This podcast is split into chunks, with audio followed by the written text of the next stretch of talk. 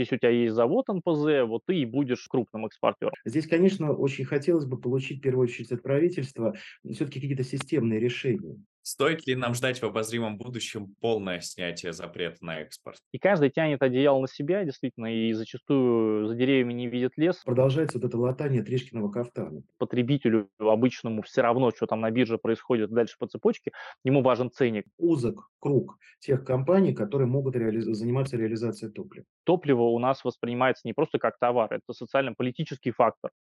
Всем привет, с вами Степан Горскин. Это «Реакция», еженедельный дайджест новостей топливно-энергетического комплекса. Сегодня вместе с экспертами разберем новые меры правительства и расскажем, чем закончился топливный кризис. Сегодня у нас в гостях политолог, эксперт ТЭК Руслан Сафаров – и член наблюдательного совета Института развития технологий ТЭК, ведущий аналитик Фонда национальной энергетической безопасности, эксперт финансового университета при правительстве Российской Федерации Игорь Юшков. Игорь, Руслан, здравствуйте. Здравствуйте. Правительство зафиксировало победу над кризисом и утвердило новые меры по стабилизации на рынке топлива. Что изменится? Давайте разберемся. Снимут ограничения на экспорт дизельного топлива по трубопроводам в морские порты, но только для производителей, поставляющих на внутренний рынок не менее 50% от произведенного дизеля. Восстановят демпфер и введут заградительную пошлину для поставщиков 50 тысяч рублей за тонну. Ранее мы довольно точно предсказали сроки э, запрета экспорта, теперь э, давайте э, обсудим детали. Игорь, позволит ли частичное снятие ограничений выдохнуть нефтяникам? И вообще, кто попадает под этот критерий 50% на внутренний рынок? Ну, действительно, здесь во многом э, это такая, ну, если не победа нефтяников, то им досталось много. То есть они получили в этом конфликте, удалось, точнее, отстоять скорее свои позиции. И самое главное, им вернули полноценный выплат демпфера, Сейчас э, почему все отыграли назад? Не, э, потому что во многом изменилась э, внешнеполитическая, внешнеэкономическая конъюнктура. То есть наша нефть сейчас стоит дорого. Вот по данным Минфина, средняя цена в сентябре была 83 доллара за баррель. А, при том, что в бюджете у нас заложено 70 и заложен гораздо более крепкий рубль по отношению к доллару. То есть в рублевом выражении мы сейчас а, получаем от экспорта нефти значительно больше, чем планировали в бюджете. Поэтому это позволяет, в общем-то, может быть, не так сильно экономить, как э, в начале года, э, и не видно уже такой какой-то катастрофы. Мы восполняем, в общем-то, то, что недополучили в первом полугодии, поэтому чаша весов качнулась э, в сторону приоритета топливного рынка. И поэтому мы видим, в общем-то, что отыграли. И это, наверное, ключевой момент, а, потому что запрет на экспорт – это все-таки была временная мера, а, и там, в общем-то, добились определенного понижения цен, прежде всего на бирже. А, но прежде чем отменять демпфер, э, отменять, точнее, запрет на экспорт, нужно было придумать, а как дальше все это будет действовать. И вот сейчас, вот в этом пресс-релизе правительства мы увидели новые правила игры, вот как раз возврат демпфера. А, другие пункты, вот то, что вы указали, 50% э, дизеля направить на внутренний рынок, в целом у нас и так все это все выполняли, потому что у нас традиционно десятилетиями было, что примерно половина производимого дизеля идет на внутренний рынок, а половина экспортируется. А, поэтому в целом все крупные вертикально интегрированные компании, они это и так делают. А, и э, вот еще один момент, то, что им что еще дали? Фактически убрали конкуренцию со стороны всевозможных перекупщиков и более мелких игроков. То есть у нас по факту сейчас будет экспортировать э, нефтепродукты только буквально там 5 компаний. Ну вот наши винки. Вот, то есть если у тебя есть завод НПЗ, вот ты и будешь э, экспортером, ну, крупным экспортером вот, нефтепродуктов. Все остальных э, фактически убрали. Вот это 50 э, тысяч рублей за тонну э, топлива э, пошлина, это фактически заградительная экспортная пошлина, потому что у нас сейчас там 52, 52 тысячи, 56 тысяч э, стоит она на бирже, э, тонна бензина там и дизеля. Э, поэтому вот они получили обратно э, обычные, можно сказать, выплаты по демпферу, и еще и убрали им конкуренцию на внешних рынках среди других российских компаний. Руслан, вот э, возвращение демпфера говорит ли нам о неэффективности ранее принятых мер? Здесь совершенно согласен с предыдущим оратором. Э, особо здесь по экономической части добавлять нечего. Другое дело, что какие были результаты этого процесса. Потому что у нас, собственно говоря, например, э, это был серьезнейший удар по нашему АПК. Потому что сбор урожая у нас, как известно, выпадает на август-сентябрь. Э, и у нас с вами получилась очень интересная ситуация, что у нас, а, поскольку вот этот э, демпфер, он у нас просел, стало к этому времени у нас подросла цена на нефть на мировых рынках. У нас с вами произошел определенный, так сказать, процесс, связанный с обесценением российского рубля. Естественно, любой нефтяной компании стало понятно, что ух ты, как можно здорово заработать, поставляя на внешние рынки. Да, это касалось и сервоэкспорта, о котором вот э, Игорь также упомянул. Э, спекулянтов это мы с вами все дружно можем точно так же покупать на бирже петербургской, потом продавать, заплатил пошлину, все по закону. Э, и касалось, конечно же, Винка. Вот. В итоге мы получили ситуацию, когда у нас начался резкий рост цен внутри России, это раз. Во-вторых, у нас появились регионы, где просто-напросто того же самого дизеля просто не стало. И это в период сбора урожая. Ну вот замечательная, совершенно такая блестящая картинка. Ну вот. Это говорит о том, что в данном случае вот эти резкие телодвижения, которые были предприняты весной, а, прежде всего здесь надо говорить, конечно, о позиции Минфина, они нарушили те договоренности, которые были у а, Минэнерго с нефтяниками. В результате, ну вот э, дальше, как это называется, невидимая рука рынка. Да, вот мы, мы получили ее в, пол, в полном объеме. А сейчас, вот с 21, по, с 21 сентября по 4 а, октября, когда были, был введен запрет, мы увидели а, серьезнейшую коррекцию на а, рынках, очень серьезную коррекцию. У нас с вами цена, на то, те данные, которые мне удалось найти, у нас цена на, на бензин упала на 0,1%, вот, а на дизель упала на 0,2%. То есть я считаю, что это потрясающая победа совершенно. Видимо, увидев эти цифры, ну, это немножко, извините, сейчас э, сарказм такой легкий, вот, но, а, видимо, увидев эти данные, правительство поняло, что надо как-то по-другому эту ситуацию перестраивать, поэтому мы получили те результаты, э, вот те предложения, которые сейчас обсуждаем. Действительно, сейчас фактически перекрыли бизнес для а, людей сторонних, потому что раньше у нас с вами была пошлина в 20 тысяч рублей, соответственно, на биржах у нас цена поднималась максимум до 70 тысяч, ну, там 60, ну, по дизелю, например, да, прошу по бензину, 68 тысяч и так далее, а в Европе у вас это была 1000 евро за тонну учитывая, что у нас с вами произошла определенная девальвация российского рубля, ну, замечательный бизнес, вы, условно говоря, за там 65 тысяч покупаете, 20 тысяч даете пошлину и за 105 тысяч продаете. Ну, замечательный бизнес, многие начали этим заниматься, топлива не стало. Поэтому сейчас эти 50 тысяч – это некая гарантия того, что на краткосрочную перспективу будет все-таки отсекаться определенное количество вот этих желающих, страждущих э, резко заработать на, э, на э, вот этих товарных биржах, это раз. Да, во-вторых, немножко потрафили, конечно, на нефтяным компаниям, потому что они получили фактически, ну, такую, ну, условную, в кавычках, олигополию на право экспорта нефтепродуктов. Есть еще же момент затоваривания рынка, да, то есть нету таких объемов для хранения еще, если мы совсем закроем экспорт, это тоже будет большая проблема. И э, чем это закончится? Ну, нефтяники просто начнут приостанавливать работу на НПЗ. Начнутся там какие-нибудь плановые работы по обслуживанию заводов и так далее, и так далее. Это вызовет, может вызвать дефицит. Понимаете, у нас получается система немножко э, такая частично беременна. То есть мы, с одной стороны, говорим о том, что у нас частный рынок, и вот как бы, ребят, действуйте в рамках рынка, но как только этот рынок начинает преподносить нам э, не очень приятные сюрпризы, мы начинаем говорить о регулировании. То есть вот здесь надо уже определиться. Мы все-таки как бы регулируем рынок, так сказать, да, потому что э, вопрос по топливу – это серьезный вопрос. Это не вопрос там цен на жевательную резинку, понимаете? От этого зависит очень много секторов. Я приводил пример с АПК. Извините, у нас еще весь транспорт, так сказать, да, это все накладывается в результате на конечного потребителя. У нас, когда начинает э, галопировать цена на топливо, и там в два раза она превышала э, рост инфляции по, э, в целом по стране, это же потом все на цены отразится. Мы еще не знаем, какие у нас будут данные, извините, на ноябрь-декабрь, когда все вот эти транспортные расходы будут уже учтены. Стоит ли нам ждать в обозримом будущем полное снятие запрета на экспорт, Игорь? Ну, я думаю, что здесь э, большинство объемов-то и так э, будут эксплуатироваться. Все-таки это основные наши каналы э, по нефтепродуктопроводам, э, либо на Балтику, либо на Новороссийск.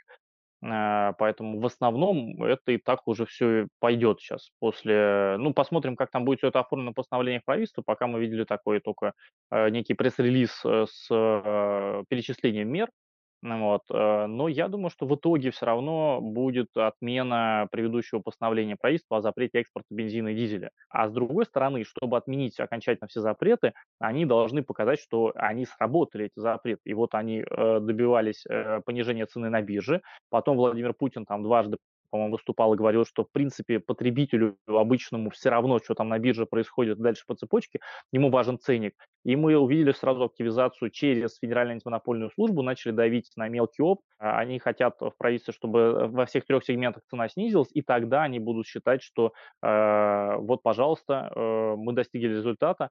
Ну, вот, хотя зачастую на АЗС сейчас, когда давят, в том числе антимонопольщики, э, и прежде всего на независимые, это не очень-то так, можно сказать, красивая история, потому что их заставляют продавать э, топливо дешевле уже сейчас, хотя они реализуют сейчас топливо, тот, которое купили по более высоким ценам. И там где-то только через месяц, может быть, это то топливо, которое сейчас они приобретают по более низким ценам, дойдет до реализации. А им говорят, нет, вот там подешевело, поэтому вы сейчас уже должны скинуть ценники. Но опять же, почему? Потому что нужно отменять окончательно вот этот запрет на экспорт, и нужно основание, почему мы отменяем, вот, пожалуйста, цены понизить. А насколько они хотят понизить на АЗС? Я думаю, что они хотят обратно затолкать в уровень инфляции. С тем, как новые меры отразятся на рынке, разобрались. Давайте поговорим о природе ограничений. В телеграм-каналах появилось письмо главы Роснефти Игоря Сечина, предположительно на имя президента, в котором предлагается запретить экспорт, и основная мотивация таких радикальных мер, согласно письму, это необходимость завершить уборочно-посевную кампанию. Вся антикризисная кампания прошла в полном соответствии с мерами, которые предложены в письме, и которые телеграм-канал называют письмом Сечина. Э, Игорь, Руслан, допускаете ли вы, что Сечин действительно выступил инициатором э, полного запрета на экспорт? Я допускаю, здесь скорее, ну, опять же, компании получили довольно много по итогам нынешнего кризиса, нынешнего конфликта с правительством. И, наверное, отдельные, скажем так, компании хотели бы вообще получить эксклюзивные права на экспорт нефтепродуктов, стать таким спецэкспортером, вот, э, поэтому вполне, да, могли приводить аналог э, газовой отрасли, где трубопроводный газ экспортирует только «Газпром», вот, э, но это, наверное, была бы слишком радикальная реформа в российской нефтянке. Сейчас, когда много других вопросов нужно решать, никто на подобные меры, наверное, не пошел бы. Вот. По поводу апелляции к аграрному сектору, тут, мы помним, очень ярко высказывался министр сельского хозяйства Патрушев. У него довольно мощный, наверное, виски ресурс, и в этом плане он подсветил эту проблему, которая действительно есть, и вот Руслан об этом говорил. А, и если бы, наверное, критическая масса такая не создалась бы, э, недовольство того, что происходит на топливном рынке, может быть, мы таких радикальных мер бы э, и не увидели бы по запрету экспорта и далее, далее. Ну вот, поэтому, да, наверное, в какой-то мере нефтяным компаниям было бы выгодно, в общем-то, э, максимизировать такие некие проблемы и обострить их для того, чтобы решение а, было бы в том числе вот в их пользу плане возврата демпфера, например. Поэтому какая-то определенная логика в том, чтобы нефтяные компании выступали за такие радикальные меры, она есть. Хотя, безусловно, если бы эти радикальные меры бы длились дольше, им пришлось бы сокращать производство, прежде всего, дизеля, тогда они сами бы пострадали. То есть вопрос, наверное, в сроках, э, сколько действовали эти запреты. Интересно было бы поговорить, чьи интересы столкнулись в кризис, потому что были разные варианты. Это и правительство, и нефтеолигархи во главе с Сечиным, это по другой версии Сечин и другие винки. Звучал даже вариант Минфина и Минэнерго. Что вы ну, можете сказать? Я думаю, что здесь есть разные уровни этой, этой борьбы. Понятное дело, что есть задачи, которые решает Минэнерго, и задачи, которые решает Минфин. Давайте с конца начнем. Задача Минфина, чтобы в бюджете всегда было много-много денег. Вот. Задача Минэнерго, чтобы отрасль работала ритмично, чтобы выполнялись те обязательства, которые Россия, российское правительство имеет на внутреннем и на внешнем рынке. У нас с вами большие процессы по ОПЕК плюс проходят параллельно с этим, да, и так далее, и так далее. Поэтому, естественно, что здесь задачи вот э, э, такие ведомственные бывают достаточно разные. Поэтому, возможно, здесь где-то Минэнерго немножко в весной уступила, но потом вот через ситуацию, я думаю, что отыграли, и как-то Минфин тоже понял, что, в принципе, цена на нефть подросла, сейчас как бы заполняемость бюджета будет неплохая, можно отыгрывать. Что касается действий, там, борьба правительства с нефтяными компаниями, я не думаю, что здесь прям была какая-то борьба с нефтяными компаниями или там с нефтяными олигархами. Почему? Потому что, ну, президент, в принципе, достаточно четко сказал, что вот здесь надо быть предельно осторожным с компаниями, которые приносят, как он выразился, золотые яйца. У нас, в принципе, с вами наполняемость бюджета от нефтегаза по-прежнему достаточно существенно, так сказать, да, там больше 35%, и играть с этой темой достаточно опасно, учитывая, что у страны сейчас есть достаточно серьезные расходные статьи, да, которые нельзя останавливать, мягко говоря. А поэтому э, здесь, возможно, да, есть какая-то игра, есть определенные, вот как я предполагаю, это сугубо мое, так сказать, предположение, свои какие-то игры между самими корпорациями, э, кого-то подужать, кого-то, так сказать, получить какую-то небольшую преференцию и так далее. Это всегда было, это всегда будет. Э, это все история, которая находится, понимаете, там глубоко под коврами, вот, кто там, кто там кого пытается где э, подсидеть. Иногда кажется внешняя картинка, вот она видна, мы сейчас с вами все разберем. На самом деле причины бывают совершенно разные. Но другое дело, что, конечно, здесь на мой взгляд, а, такую крамолу некоторую выскажу, а, главная проблема заключается в том, что у нас а, продолжается вот это латание Тришкиного кафтана. Понимаете, мы, то нам не хватает вот в, это, в этом секторе денег, мы начинаем пытаться как-то вот поддавить там на тех же нефтяников, то мы потом понимаем, что у нас начинает дизель выпадать. Здесь, конечно, очень хотелось бы получить в первую очередь от правительства все-таки какие-то системные решения системные решения, которые позволяли бы и не давить на бизнес, с одной стороны, и с другой стороны создать условия, при которых отрасли будут работать ритмично, доходы будут поступать э, спокойно, так сказать, и предсказуемо для бюджета, чтобы не возникали вот такие резкие телодвижения, как было с Демпфером. Игорь, а как вы оцениваете версию, что в этом конфликте столкнулась Роснефть с другими винками? Вы упомянули, что э, ранее компания предпринимала попытки стать единым экспортером. По поводу укрепления позиции Роснефти по отношению к другим компаниям, а, да, я думаю, сейчас определенное перестроение, наверное, на рынках произойдет. Вот этот пункт по поводу того, что обязательно 50% дизеля нужно продавать, и это станет твоим а, пропуском на внешние рынки, а, вот, наверное, да, это действительно скорректирует часть продажи нефтепродуктов других компаний. Вот, э, насколько это приблизит э, к такой цели стать единым э, эксклюзивным экспортером, ну, в принципе, сейчас более мелких игроков, получается, отодвинули. Теперь только винки будут крупными экспортерами нефтепродуктов. Вот есть у тебя НПЗ, соответственно, ты можешь экспортировать. Поэтому уже часть игроков отсеялась. Ну, судя по опубликованному письму, Игорь Иванович победил в итоге, верно? Ну, я думаю, что, опять же, здесь э, такая система сдержек и противовесов, которая знаменит там Владимир Путин, когда он не давал какой-то одной группе э, номенклатурно-политической чрезмерно усилия, усиляться, вот, наверное, все-таки она здесь будет работать и дальше. Ну, вот, то есть э, все, как бы, что хочет там Роснефть, она, наверное, не получит. Вот, э, скорее, в общем-то, останется вот это пространство для борьбы и конфликтов, для того, чтобы они разрешали эти конфликты, как раз обращаясь к некому верховному арбитру. В этом, наверное, суть российской политической системы, и вряд ли она в ближайшее время поменяется. Ранее правительство ИФАС обсуждало повышение норматива обязательных продаж бензина и дистоплива на бирже до 15-12,5% от производства соответственно. Эта мера обсуждалась на совещании у вице-премьера Александра Новака. Коммерсант предполагал, что об этом будет объявлено вместе со снятием ограничений частичным. Почему этого не случилось? Ну, я, вы знаете, здесь вопрос вот с этой мерой.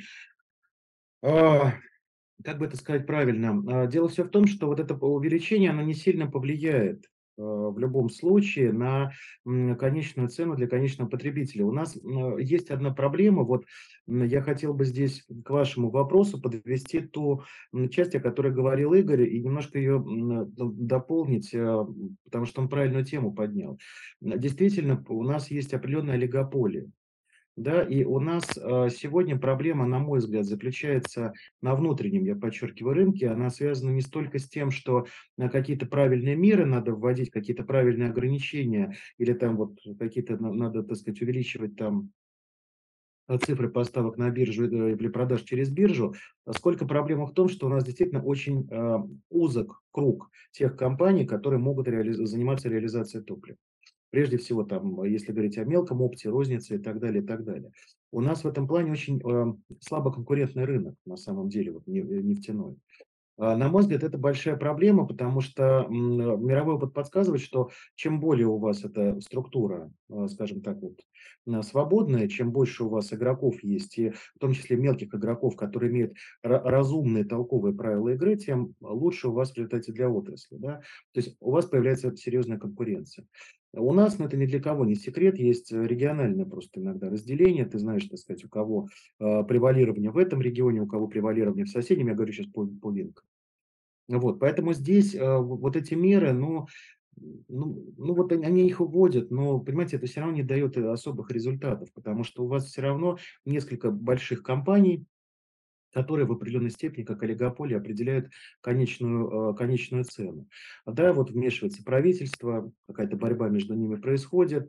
А, иногда это просто борьба нанайских мальчиков, откровенно говоря. Но в целом, в целом, это не дает результатов. Игорь, у вас какое мнение? Ну, э, здесь я думаю, что в современных э, условиях пока, наверное, руководство страны не решится на такие радикальные э, в общем-то, реформы нефтяной отрасли, потому что действительно это такое сравнимо с разделением стандарт ойла, наверное, по масштабам. А, даже если мы берем сегмент внутреннего рынка, э, для того, чтобы там все развивалось подобным образом, конкуренция росла, это нужно выделять, в общем-то, НПЗ. Независимые НПЗ делать, чтобы они работали по давальческим схемам, реализовывали вот как раз все свои объемы на биржу, а, там возникала конкуренция и так далее. И, так далее. и это должно быть массово.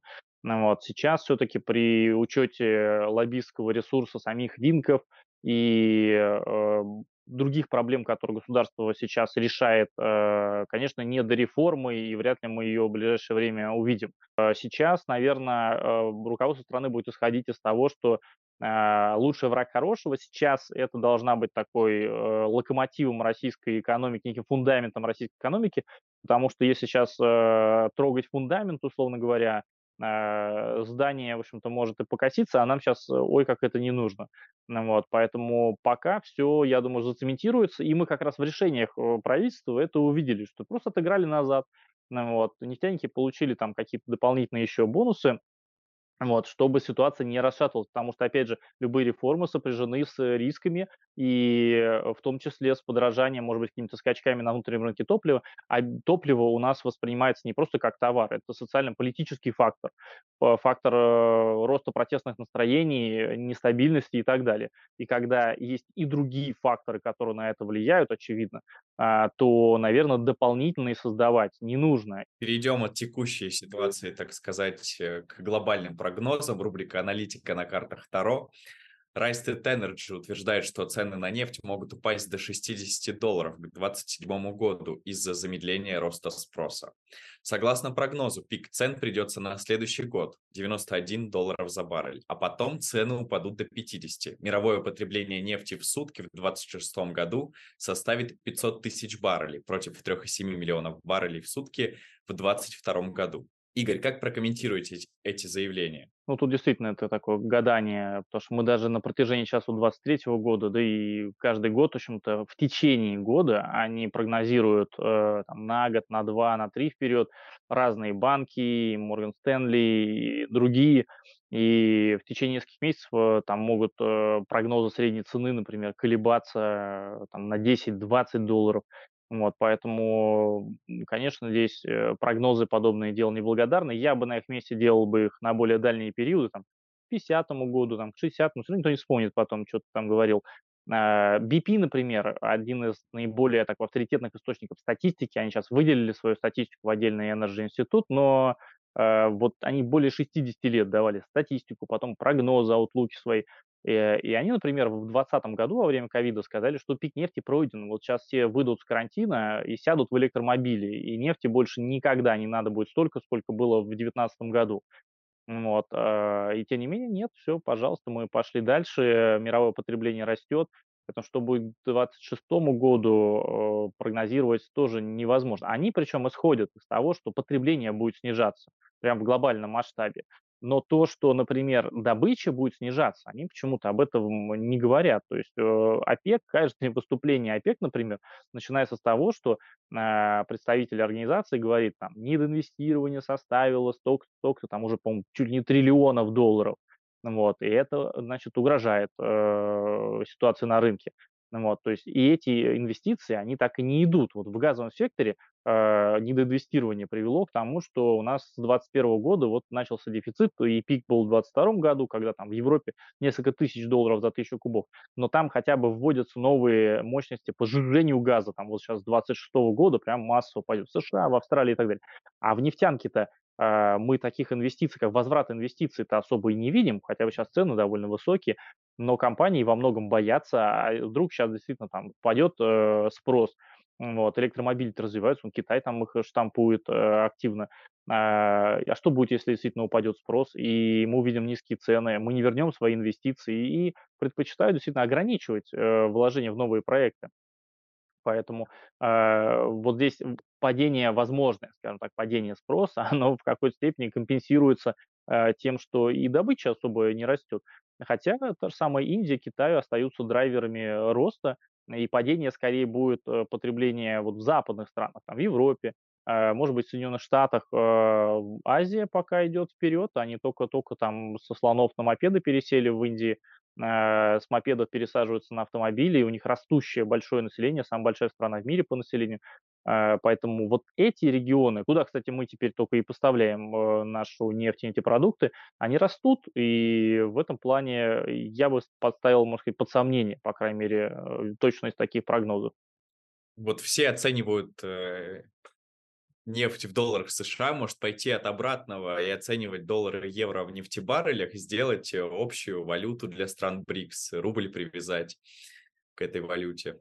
Ну, я давно считаю, что эту идею надо делать, но у нас здесь было выступление президента, который сказал, что пока вот, ребят, пока только формируем, что называется, финансовую саму систему.